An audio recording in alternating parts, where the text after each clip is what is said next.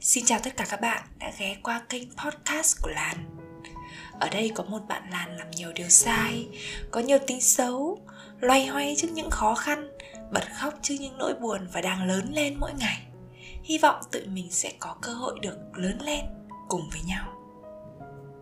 Hôm nay, mình sẽ kể cho các bạn nghe câu chuyện sức khỏe, Cụ thể là sức khỏe của mình.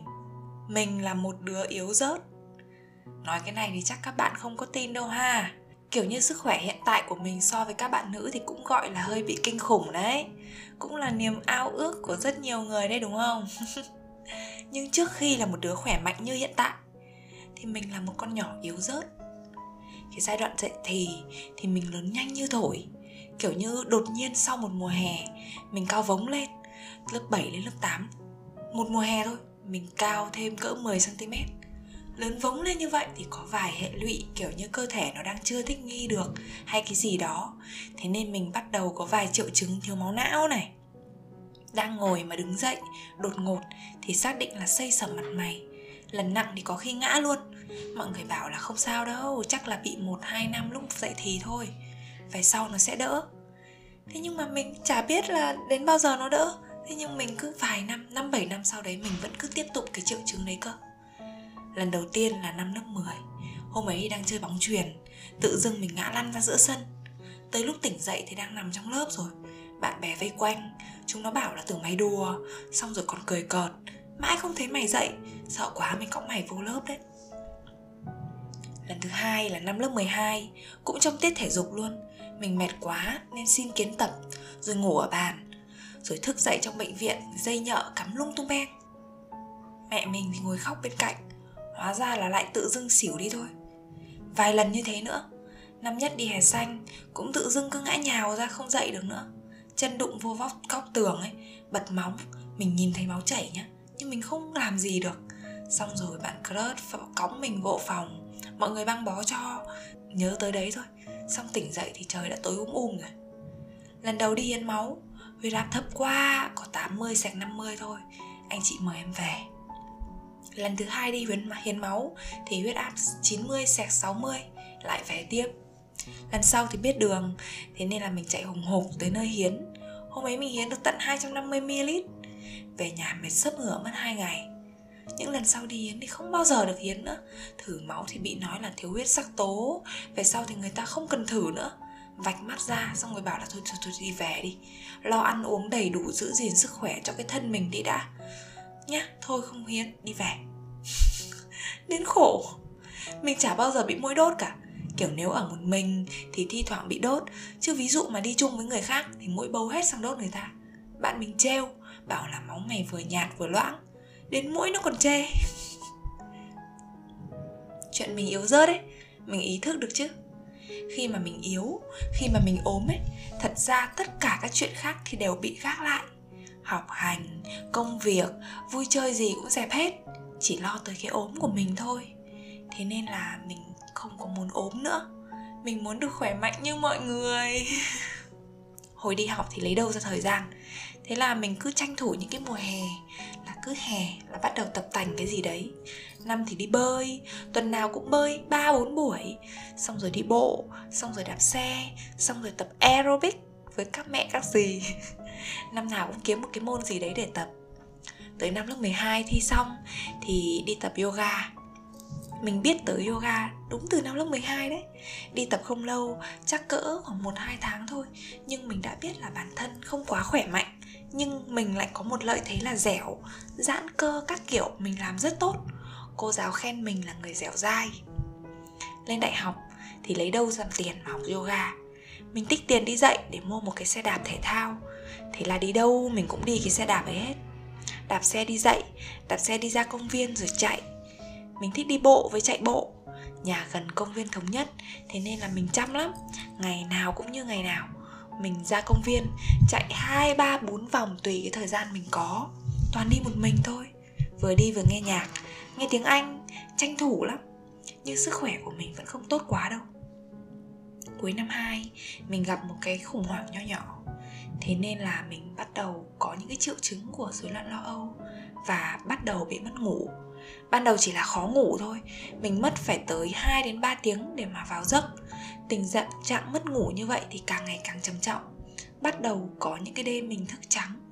Giai đoạn mất ngủ ấy, thời điểm nặng nhất có những tuần mình đếm, chỉ có một đêm là ngủ được. Còn lại là thức ong ong, cứ vừa khóc, vừa căng thẳng, vừa tiêu cực giai đoạn nặng nhất ấy kéo dài cỡ nửa năm. Về sau thì mình quen hơn, thế nên là có mất ngủ, thì mình cũng dáng được cỡ 2 3 tiếng là là chìm vào trong giấc đấy. Có thể không sâu nhưng mà ít nhất mình còn lịm đi được. Nhưng mà ví dụ cứ xác định lạ giường hoặc có người lạ hoặc đi xe thì đừng mơ mà ngủ được.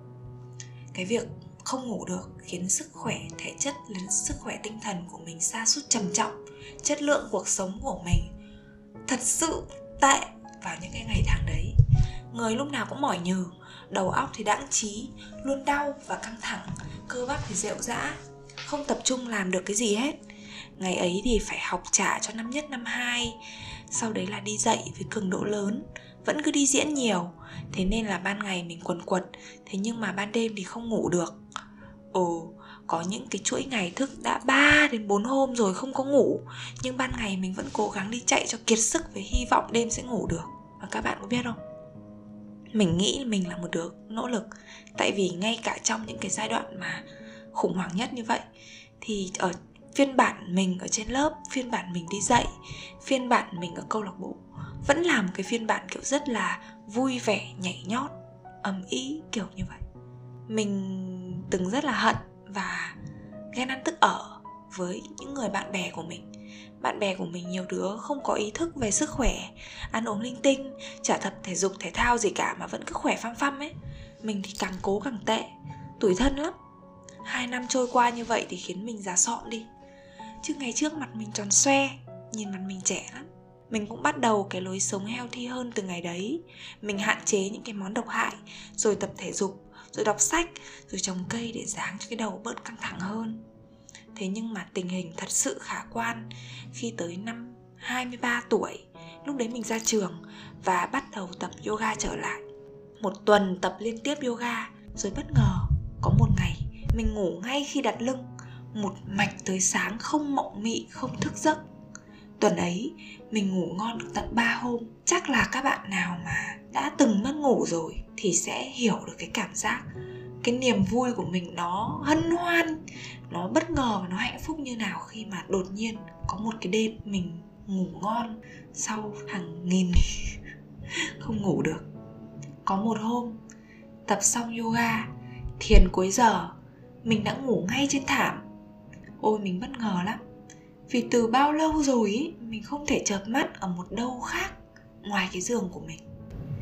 Mình uh, chăm chỉ tập yoga một thời gian và bắt đầu tìm lại thấy giấc ngủ của mình. Tới tận bây giờ những cái ngày mất ngủ của mình ít lắm. Kiểu mỗi tháng mình chỉ bị một hai hôm do suy nghĩ gì đó hoặc là còn công việc tồn động cái gì đó thôi. Chứ không thì mình sẽ ngủ ngon đấy.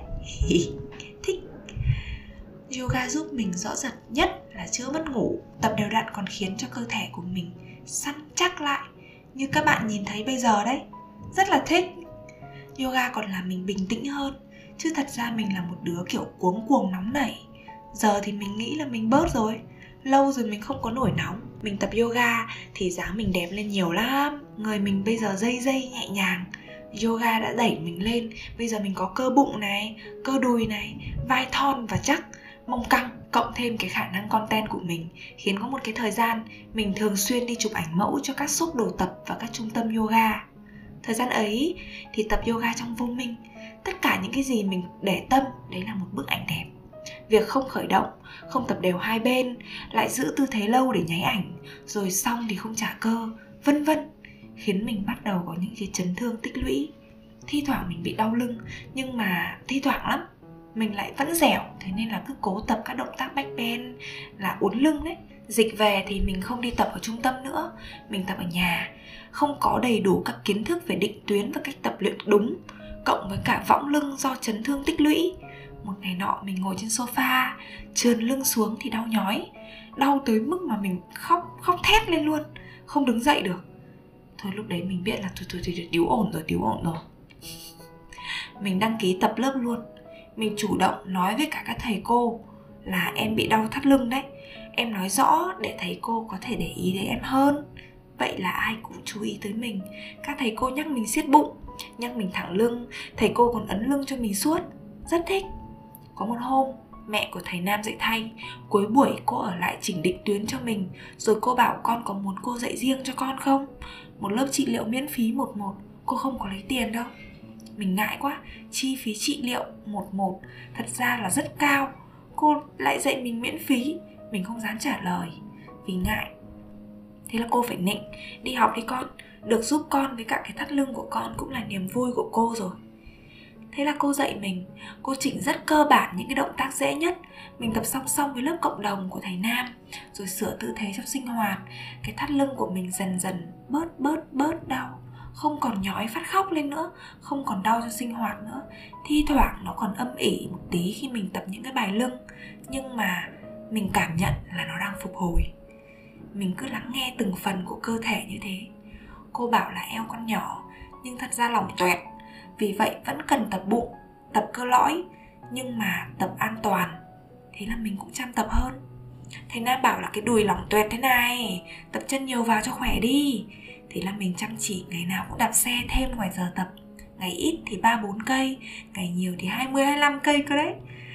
Ừ giờ tay mình vẫn đang lỏng lắm tại tay cắn vá nên là không dám tập gì nhiều sợ chấn thương. Ờ, giờ mình sẽ tìm cách tập dần dần. Chắc là sẽ tập với xà gì đó. Bơi chắc là cũng là cách tốt và an toàn ha. Bơi sải nhiều tay cũng sẽ cứng hơn. Hôm nọ mình đi leo núi tầm 30 phút lên với 30 phút xuống thôi. Nhưng mà dốc phết, chân mình còn đang đau cơ. Thế mà mình vẫn hoàn thành, không kêu tí nào. Mấy anh tây lên đến nơi, cởi trần, thở hồng hộc, vì mệt mà mình thì im re. Mình thấy, ok. Bạn mình khen, bảo là ừ thật sự là không khỏe lắm, nhưng mà sức bền thì đáng nể. Giờ mình đang có số đo đẹp lắm luôn. Kiểu eo 61 mông mình 93 94 mình cao 1m65 nặng 50 cân.